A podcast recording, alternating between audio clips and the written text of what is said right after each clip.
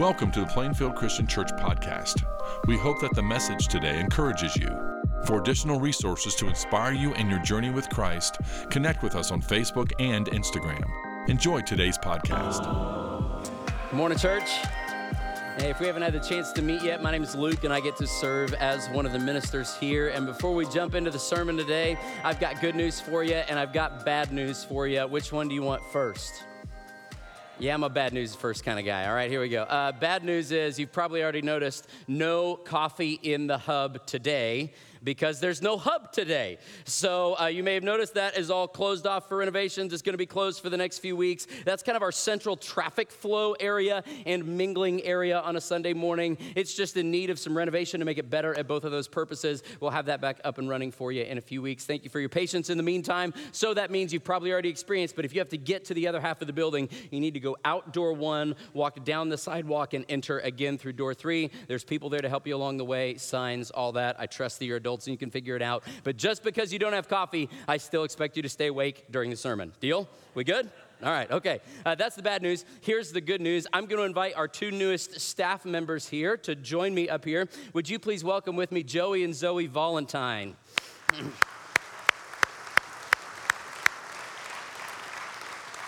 Um, Joey and Zoe are going to be joining our staff next month. They're finishing up their tenure at Ozark Christian College, so they're going to be moving here to Plainfield from the heavenly, lovely paradise of Joplin, Missouri, where all good things come from. And uh, It's a joke, okay? Uh, Joey's originally from Council Bluffs, Iowa, actually. Zoe's from Wichita, Kansas, but they're excited to be here. Zoe is going to be serving as our communications coordinator, and Joey is going to be our middle school minister. We're so pumped to have them. And you've probably already picked up on this, but like Zoe and Joey is the coolest couple name ever, isn't it? I'm pretty sure they got married just for the names. I think they should start a band. We'll put it in the job description. It'll be awesome. But hey, when you guys see these guys around in the coming weeks, just say hey, let them know how glad we are that they are here. And we're going to jump into God's word here here in just a moment. But before we do, can I pray for these two and for us as a church and the legacy that they're going to have here with us? Would you go to our Father with me? Uh, God, we're so grateful, uh, grateful to get to be here today. We're grateful that um, through the blood of your Son and then the gifts of your Holy Spirit that you've given to each of us, you allow us to serve you. And uh, we all get to serve you, Lord, but I'm especially grateful today for these two who've chosen to serve you in this particular way of laying down their lives in vocational ministry, saying, God, you tell us to go, we'll go, even if it's Plainfield, Indiana. And so, Lord, we are excited to see what you will do through them. We ask that you'd pave the way in every little detail, that you'd surround them with life giving people, and that through them you would raise up many workers for your harvest field. Lord, we love you. We're excited to hear from you today. And it's in Jesus' name that all God's people said, Amen. Thanks, guys. Yeah, clap for him. That's great. You're gonna help me out, bro? Sorry. Look, he's doing a great job, isn't he? Thank you, Joey. Um, so when I was a freshman at Ozark, we have the same alma mater. I got to Bible college, and I was kind of like your typical Bible college freshman, a little bit naive. I didn't really know much about how the world worked. A lot of us had like kind of grown up in church. I was a little bit of a bookworm. But when I got there and started classes, I quickly became friends with one of my fellow classmates who was very much not your typical Bible college freshman. Her name was Juliet Rose, and prior coming to Ozark, she had been a prostitute. You see, Juliet had had a really hard life. Uh, she grew up without her dad in the house, and her mom had had a string of really rough relationships. And when Juliet was 15 years old, one of her mom's boyfriends came into her bedroom, and I want to be sensitive to the younger ears in the room, but he expressed his intentions of what he was going to do to her. And so Juliet immediately ran to her mom and she said, Mom, I'm, I'm not safe in this house. We're not safe in this house. One of us has to go, me or him. We can't be in here together. And her mom looked her in the eyes and said, I'm going to miss you. And so Juliet moved to Las Vegas, where she started to make a living the way that you would expect a 15 year old girl on her own in Las Vegas to make a living. And with that kind of horrifying life, she had to find some ways to numb the pain. And so she started doing drugs, and meth was her drug of choice, and she did a lot of meth. And along the way, she had a couple of kids, which is not uncommon for young women who are put in that position. And along the way, she got beaten up and she was robbed at gunpoint. And at one point, she was left for dead on the street. And then things got bad. And she got in a car accident where she was driving and her best friend was killed And she felt like it was her fault. And time goes on, and eventually, on her ninth time being arrested, her kids were taken away from her. And so here's Juliet, and she feels like she's got the blood of her best friend on her hands, and she's beaten out, and she's addicted, and she's been abused, and now she doesn't even have her kids to love anymore, and she's just absolutely at rock bottom. Her world has spiraled completely out of control, nowhere to turn. And into that darkness, God shone a light. And in her very worst moment, somebody came and shared with Juliet about the love of Jesus. And it was actually her dad from prison. told her, There's a God who made you, and a God who loves you so much that he sent his son Jesus to die for you, so that, Juliet, you can not just be forgiven, you can get a brand new heart. And when she heard the gospel, the lights came on and it set Juliet on a path that eventually led her to Joplin, Missouri, where to this day she's still a very dear family friend. And I'm telling you, if my friend Juliet walked in here today, you will never meet anybody with more love and joy in their eyes than my friend Juliet Rose. And today, in Mark chapter 14, our text for the day, we're going to meet a woman who's a whole lot like Juliet. Um, I'm going to ask you to read this text with me. We're going to be in the first 10 verses of Mark chapter 14. We'll do the normal deal. I'll read the words in white, and I'd ask you to join me in reading out loud the words in yellow. We'll kind of stop and start a little bit on the way. Mark 14 says this. It says, Now the Passover and the festival of unleavened bread were only two days away. And the chief priests and the teachers of the law were scheming to arrest Jesus secretly and kill him but not during the festival, they said, or the people may riot. Now, you remember where we are here. We're in Jerusalem on the last week of Jesus' life. On Sunday, Jesus came riding into Jerusalem on a donkey, hailed, He's the one true king. He goes to the temple, turns around, and heads back out. The next day, Monday, he comes back, and on his way into the city, he curses a fig tree, and then he goes in and curses the temple. Symbolic of how Jesus says, I'm going to do away with all institutions that are all leaves and no fruit that oppress people. And on Tuesday, Jesus is back at the temple and he gets in a bunch of arguments and debates with these corrupt religious leaders who are trying to trap him. And then on Wednesday, those religious leaders finally realize they're not going to be able to trap him, so they're going to have to kill him. And while these religious leaders are scheming to kill Jesus, what's Jesus doing on Wednesday? Mark goes on and he says this. While he was in Bethany, it's a couple miles away, reclining at the table, they're scheming to kill him, and Jesus is totally relaxed. He's not worried about it. And he's reclining at the table in the home of Simon the leper. Jesus is hanging out with the leper. If you're a Jew, that's a sketchy place to be. But Jesus kind of likes sketchy places and he kind of likes shady people, and that's good news for me this morning. And look what happened. It says, A woman came with an alabaster jar of very expensive perfume made of pure nard. Nard is a kind of perfume you could only find in the Himalayas. It's incredibly expensive. He'll go on to tell us it's worth about a year's wages. We, we could say this is about $100,000 worth of perfume that this woman comes into the room with. And what does she do with $100,000 worth of perfume? Mark says this She broke the jar and poured the perfume on his head. Some of those present were saying indignantly to one another, Why this waste of perfume? It could have been sold for more than a year's wages and the money given to the poor. And they rebuked her harshly. Leave her alone, said Jesus. Why are you bothering her? She has done a beautiful thing to me. The poor you will always have with you, and you can help them anytime you want, but you will not always have me. She did what she could. She poured perfume on my body beforehand to prepare for my burial.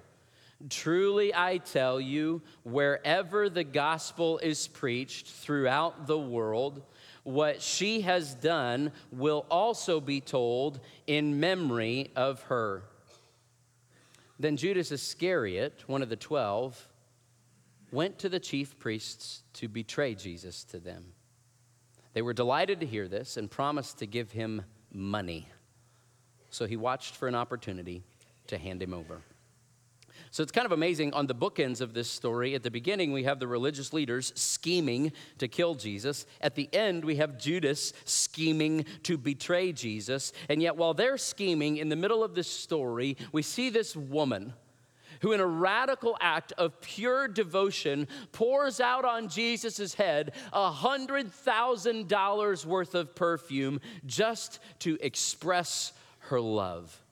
And Jesus says that is a story that should be told every time we preach the gospel. And so, in light of this story, I'd like to ask us three questions today from this story to encourage us to see Jesus the way this woman saw Jesus, to honor King Jesus the way that she honored King Jesus. Three questions for you today. And here's question number one What has Jesus done for you?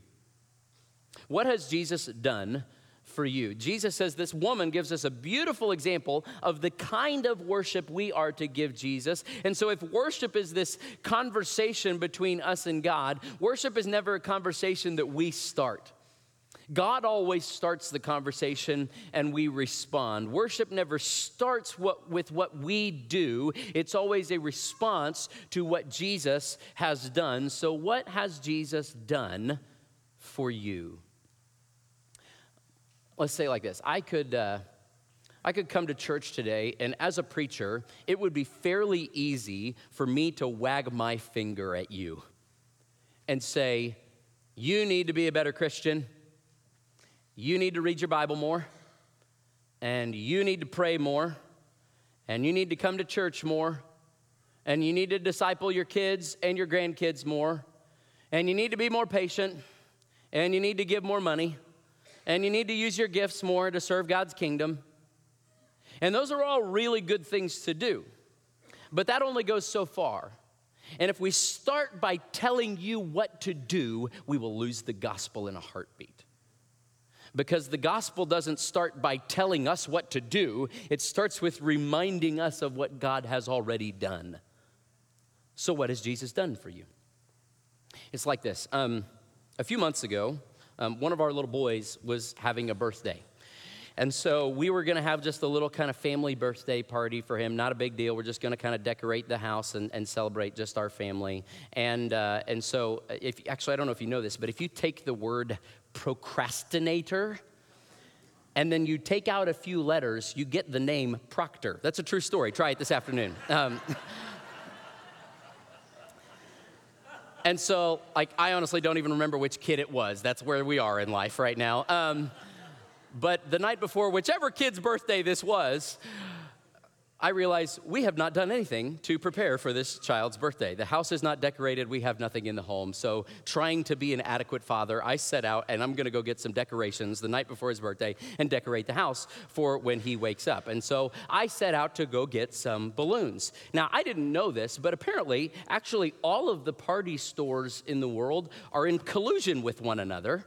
Um, and apparently, there's some massive shortage, and there's no helium to be found anywhere in Hendricks County. I didn't know if you knew this, but I found this out that night. And so, what I had to do is, I had to just buy a normal package of plain old balloons and go home and get dizzy blowing them up myself. And the next morning, when our little boys came down the steps, you could just see the profound disappointment all over their faces because a bunch of balloons laying around on the floor doesn't quite have the same amount of magic as a bunch of balloons floating in the air, right? And so the boys asked, Daddy, what happened? What's wrong with your balloons? Why aren't they flying? And uh, some of you science people in the room are wondering the same thing. Like, yeah, Proctor, we listen to you blow hot air every week. Hot air rises. Shouldn't those balloons fly? Ha ha ha. Yeah. So, Daddy, why aren't your balloons flying? And so, like good parents, Rebecca and I immediately go into cover up mode. You've been there before, right? And so we start saying, Oh, kids, actually, this kind of balloon, these are way better than those lousy balloons that fly in the air. These are super special balloons because with these balloons, you get to play an incredible game called See Who Can Keep Their Balloon Off the Floor the Longest. It's awesome. And some of you, probably feel like your Christian life is playing this game of seeing how long I can keep my soul off the ground. And you just got to keep hitting it up over and over and over again and try not to let it fall because as soon as you stop touching that balloon, it'll plummet right to the dirt. And so you come to church, and preacher man says, You need to be more generous. And so you hit the balloon in the air and you try to give a little money and you try to be more generous because it's what you're supposed to do if you're a Christian. And you come to church the next week and preacher man says, You need to pray more.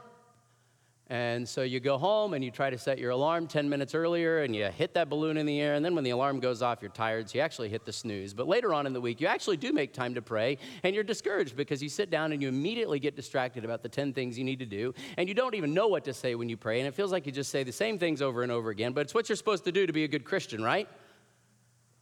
And then you come to church the next week and preacher man says, Hey, you need to tell your friends about Jesus more. And so you hit the balloon in the air and you spend all week looking for an awkward door in a conversation to try to tell your friends, hey, Jesus loves you and share your story, but you're not sure you're really good at it. You just feel like you're supposed to, because that's what good Christians do. And if you spend your whole life like this, just trying to keep that balloon from hitting the ground, it's no wonder in your walk with Jesus, you end up discouraged and exhausted. Surely there's a better way to keep a balloon in the air, right? And of course there is. You got to fill it with helium, don't you?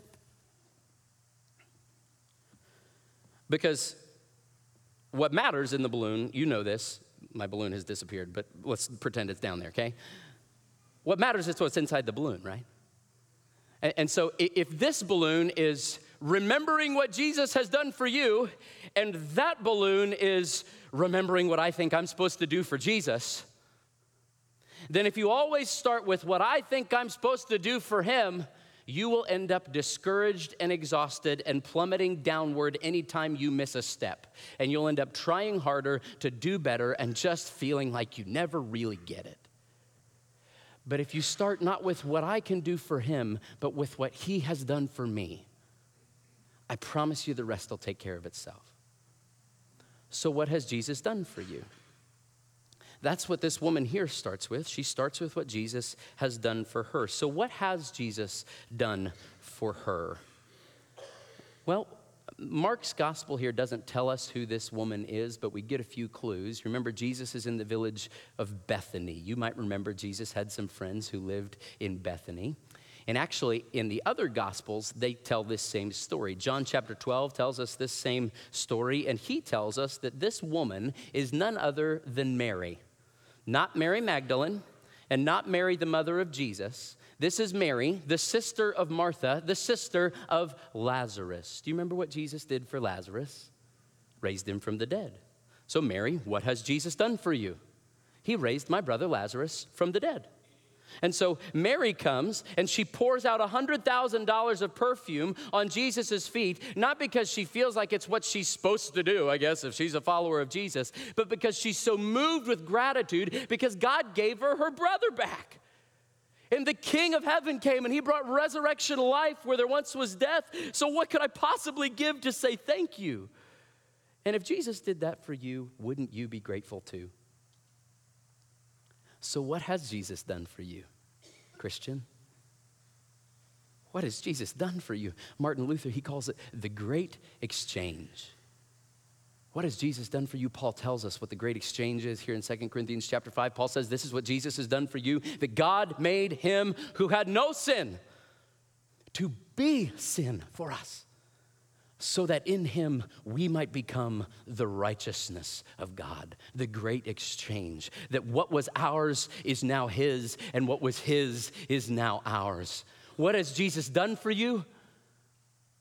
Imagine your darkest moment, your deepest failure, your most painful shame and sin and regret. And Jesus looks at it and he sees it and he says, Come here, give me that.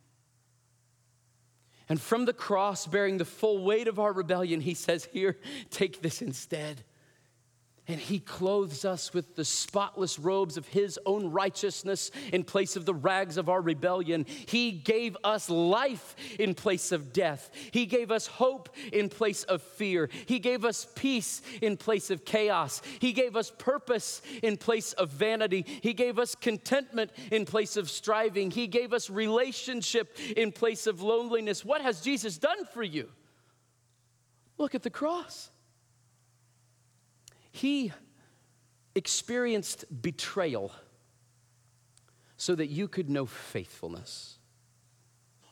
And he stood trial alone so that you could have an advocate. And he was condemned so that you could be set free. And he was crowned with thorns so that we could be crowned with gold. And he suffered thirst so that you could taste living water.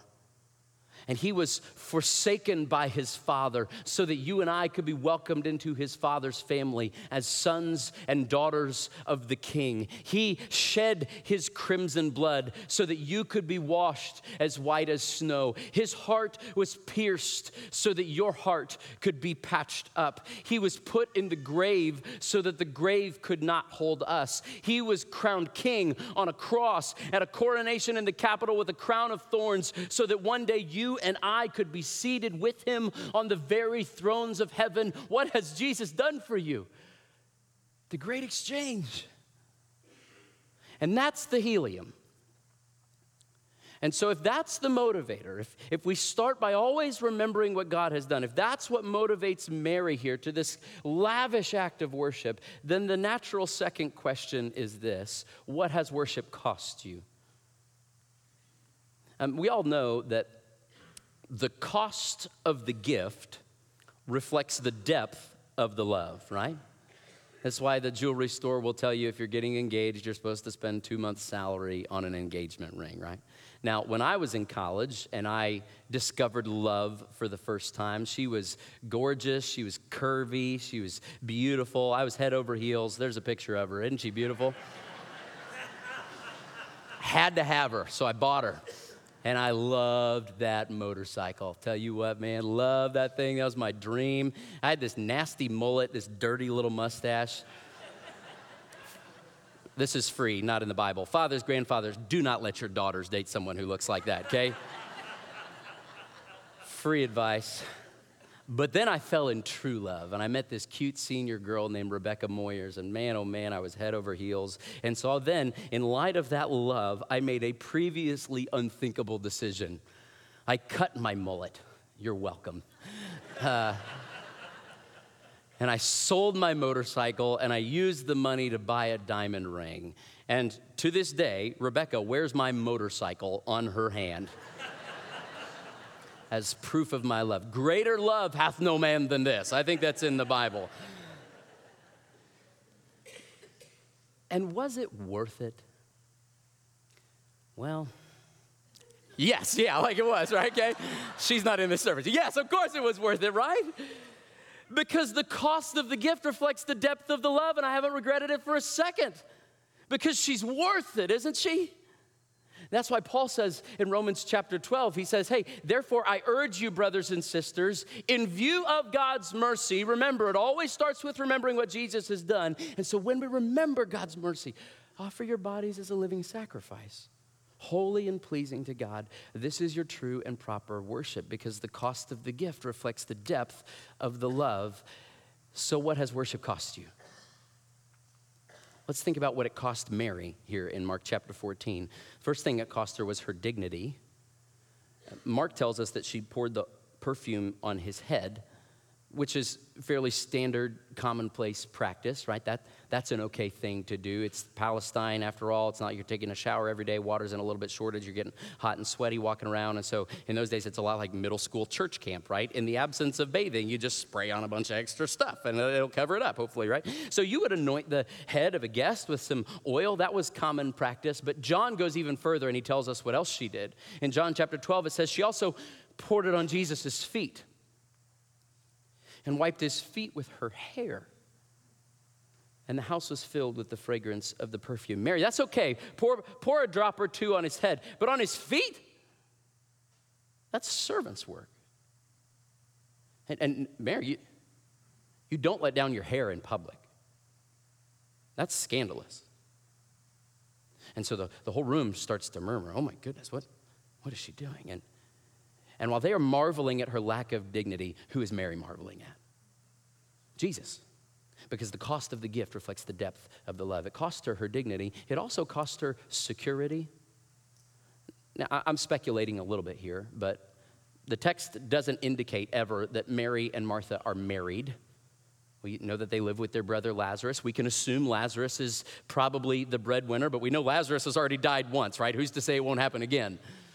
And in those days, it's hard for, for a single woman, two single women to provide for themselves. They might get put in a position like Juliet was in. And so, this, this perfume, this is their nest egg. This is their security. Maybe this is a family heirloom. Maybe it's been passed down from generation to generation. Maybe this is their retirement savings $100,000 worth of perfume. This is what's going to save us.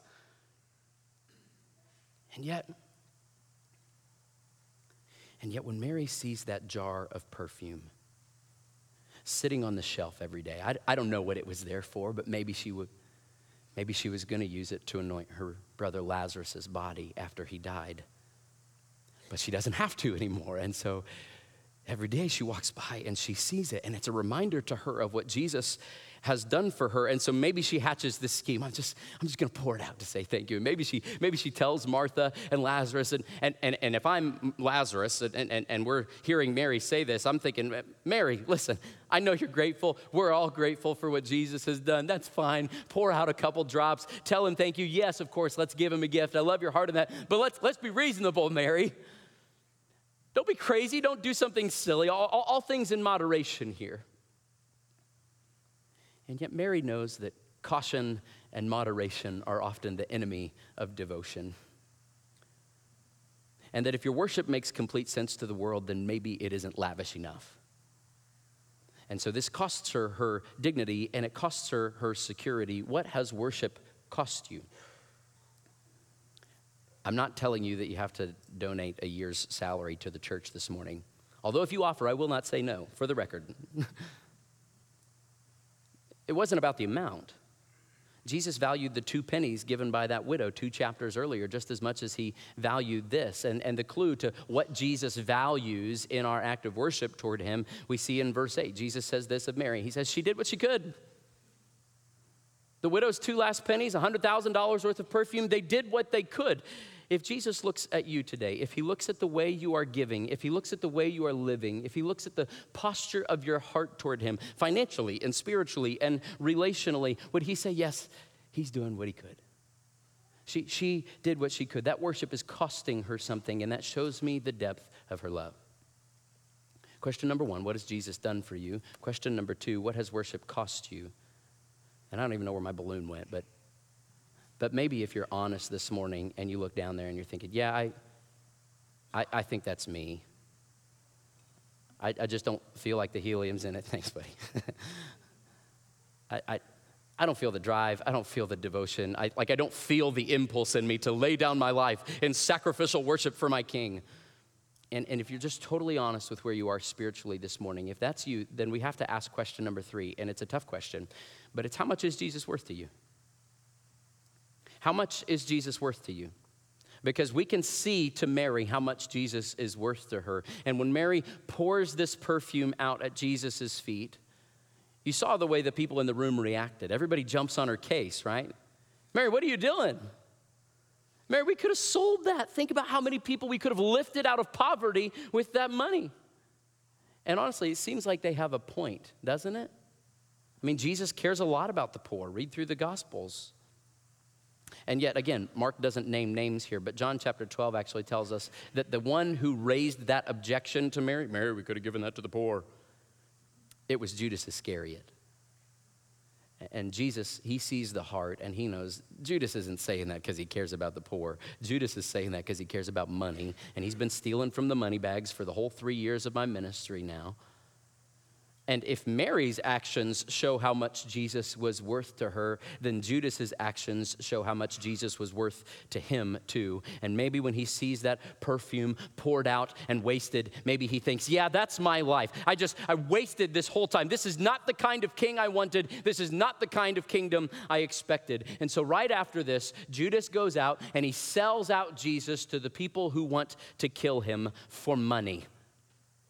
How much was Jesus worth to Judas? 30 pieces of silver, petty cash. So, how much is Jesus worth to you? If you would ask the Apostle Paul later that question, he'd tell you the answer for him.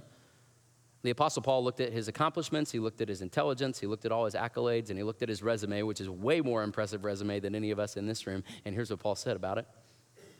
Philippians 3, he said, But whatever were gains to me, I now consider loss for the sake of Christ. Move it from one column to the other. What is more, he says, I consider everything a loss because of the surpassing worth of knowing Christ Jesus, my Lord, for whose sake I've lost all things. He gets even stronger in his language. He says, I consider them garbage that I may gain Christ and be found in him. Man, can you say that today? Yeah, my, my resume, my money, my accomplishments, my, my relationships, all of it, it's garbage compared to knowing Him. Because that's how much He's worth to me. So, how much is Jesus worth to you? Uh, there's a book that came out not long ago called Everything Sad is Untrue. It's an incredible story. It's the autobiographical story of Daniel Nayeri, who fled from the country of Iran as a seven year old boy with his mother because his mom had just become a Christian. Now, before his mom had become a Christian, their family, they had everything. His mom was a doctor, she was well educated, they had a good family, they were wealthy, well respected in the community, and they were devout Muslims. But then one day, Daniel's mom came across a Bible and she read it and she started following Jesus. And in Iran, if you start following Jesus, that's a capital offense. They'll kill you for it. And so they have to flee the country. They end up coming to the U.S., where the U.S. does not recognize his mom's medical license. So she just has to start working hourly jobs, just trying to scrape enough to get by. And I'll let Daniel take it from here. Here's how he describes it He says, My mom became a Christian. Not just a regular one who keeps it in their pocket. She fell in love. She wanted everyone to have what she had to realize that in other religions you have rules and codes and obligations to follow to earn good things. But all you had to do with Jesus was believe that he was the one who died for you. And she believed. When I tell the story, this is the part where grown-ups always interrupt me. They say, "Okay, but but why did she convert?" Because up to that point, I've told them about all the villages my grandfather owned, all the gold, my mom's own medical practice all the amazing things she had that we don't have anymore because she became a Christian, all the money she gave up, and so we're poor now, but I don't have an answer for them. So I just say what my mom says when people ask her. She looks him in the eye and she says, Because it's true. It's true and it's more valuable than $7 million in gold coins and thousands of acres of Persian countryside and 10 years of education to get a medical degree and all your family and a home and even maybe your life. My mom wouldn't have made the trade otherwise. If you believe that it's true, that there's a God and that He wants you to believe in Him and He sent His Son to die for you, then it has to take over your life. It has to be worth more than everything else. There is no middle. She had all that wealth. The love of all those people she'd helped in her clinic. They treated her like a queen, and she's poor now. People spit on her in buses. She's a refugee in places people hate refugees. And she'll tell you it's worth it. Jesus is better. It's true. Christ has died. Christ is risen. Christ will come again. So, how much is Jesus worth to you? Will you waste your time on him? Will you waste your retirement on him? Will you waste your hobbies on him? Will you waste your money on him? Will you waste your kids and your grandkids on him? Will you waste your career on him? Because he's worth it. And in his death, he's proven his love. In his resurrection, he's proven his power. In his ascension to the right hand of God the Father, he's proven his continuing reign. And so now you and I get to, in answer to this question, join with the chorus of heaven today to say, Yes, Revelation chapter 5, worthy is the Lamb who was slain to receive power and wealth and wisdom and strength and honor and glory and praise. Is he worth it? Yes. Juliette Rose started a ministry back in Joplin, Missouri to help other women who are recovering from addiction, to help women who are making the transition out of sex trafficking. And every single week, if you go to chapel at Ozark Christian College, sitting right there on the front row is Juliet Rose and all her girls. And they have a good time. And they're jumping up and down and raising their hands in worship and dancing up and down the aisles and hooting and hollering in the sermon. I tell you, she's a lot of fun to preach to. and from the outside looking in, if you walk into the room, it looks like, man, that's a bunch of ladies who've had a really hard life. But Jesus looks on the inside and he sees worship. He sees they get it. They've been listening. They know how much I'm worth. They remember just what I've done for them. Juliet remembers. And so she gets it. And Mary, Mary gets it. Remember, she's the one who's been listening. She's the one who sat at Jesus' feet. She's the one who understands, even when nobody else does, that Jesus is going to die. And so Jesus says, She anointed me not just with any old perfumes, she anointed me for my burial. And what Jesus means by that is he means that this gift from Mary, this was just a signpost pointing to an even greater gift to come. A gift not for Jesus, but a gift from Jesus. A gift that was infinitely more humiliating. A gift that was infinitely more costly. Why in the world would Jesus give a gift like that? Why would he waste it all? Because he thought you were worth it. You know, they say that um, smell is the sense that is most closely linked to our memories. And, and you know that feeling, right? When you catch a whiff of fresh cut grass or new shoes or your mom's fresh baked cookies or that one perfume, and it just takes you right back, doesn't it? And so I can imagine that maybe as Jesus went about the rest of his week in Jerusalem, walking and talking and preaching and praying, that maybe a scent followed him through the week. The scent of wealth, the scent of royalty. Jesus smelled like a king. And when he died on the cross, Mark tells us that the women were there. And again, he doesn't name names, so I don't know who, but you got to think that Mary must have been there, that they were the ones who stuck with him to the end. And if Mary was there, I wonder, I wonder if she got down on her knees at the cross, and I wonder then if she caught a whiff. And it took her back. And I wonder if the other women around smelled the same thing and they remembered that moment when she'd broken that jar. Mary, what are you doing? But at that moment, as Jesus hung on the cross and they smelled the bittersweet aroma of death, they knew that gift had not been a waste after all. Because nothing given to Jesus ever is. And when the Romans would crucify somebody, they didn't crucify him way up high like the pictures show. They actually crucified him right down close to the ground, their feet just about two feet off the ground, so that the person dying would be eye level with the passersby on the road to make it as humiliating as possible. Because the point was to send a message. This is what happens to people who claim to be king. And so, as Jesus is hanging there, and if Mary is down there on her knees in front of the cross, she's got to be face to face with his feet.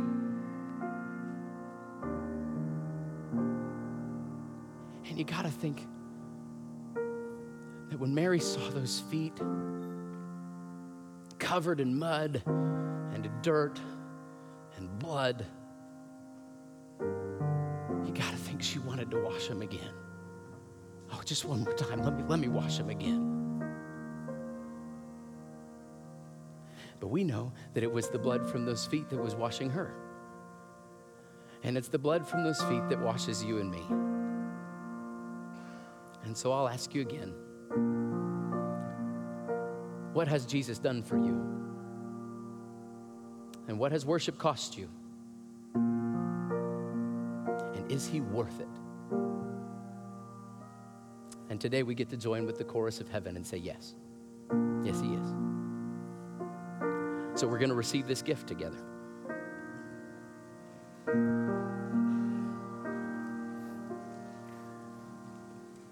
This gift that was poured out more expensive than any perfume.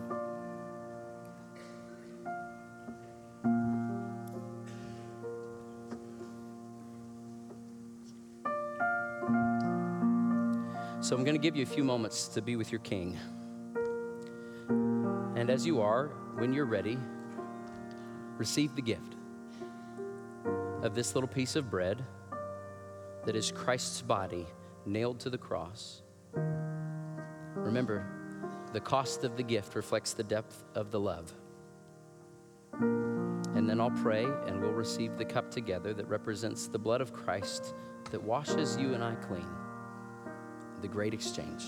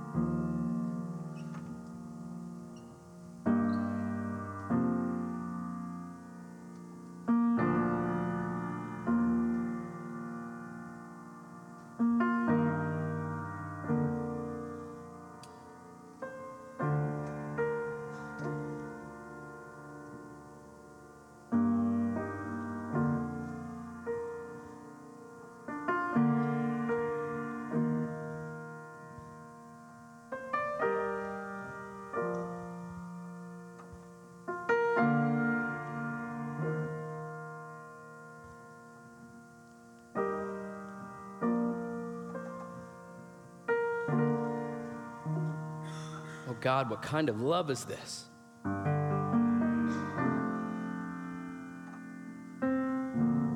That you have seen our worst. That in every one of our darkest moments, you weren't far away, you were there with us. And that even then, you said, Yes, I will bear the full weight of your sin and your rebellion. I will take your death upon myself so that you can have my life and you can have my joy and you can have my peace. You can have my son. Thank you. Thank you. And so we receive this gift so gladly. And we can't ever hope to repay it.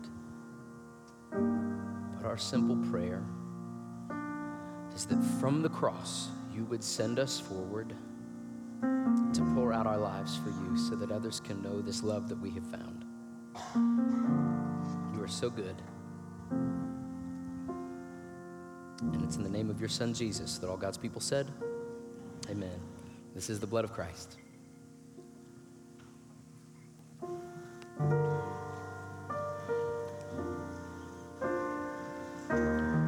I won't pretend to know what you're going through right now, but uh, man, if you just need strengthened today, if you feel like I'm, I'm weak and I just, I love to talk, I just need to be prayed over. Our prayer team is going to be around the edges of the room like they always are throughout the remainder of the service. They'll have their green lanyards on.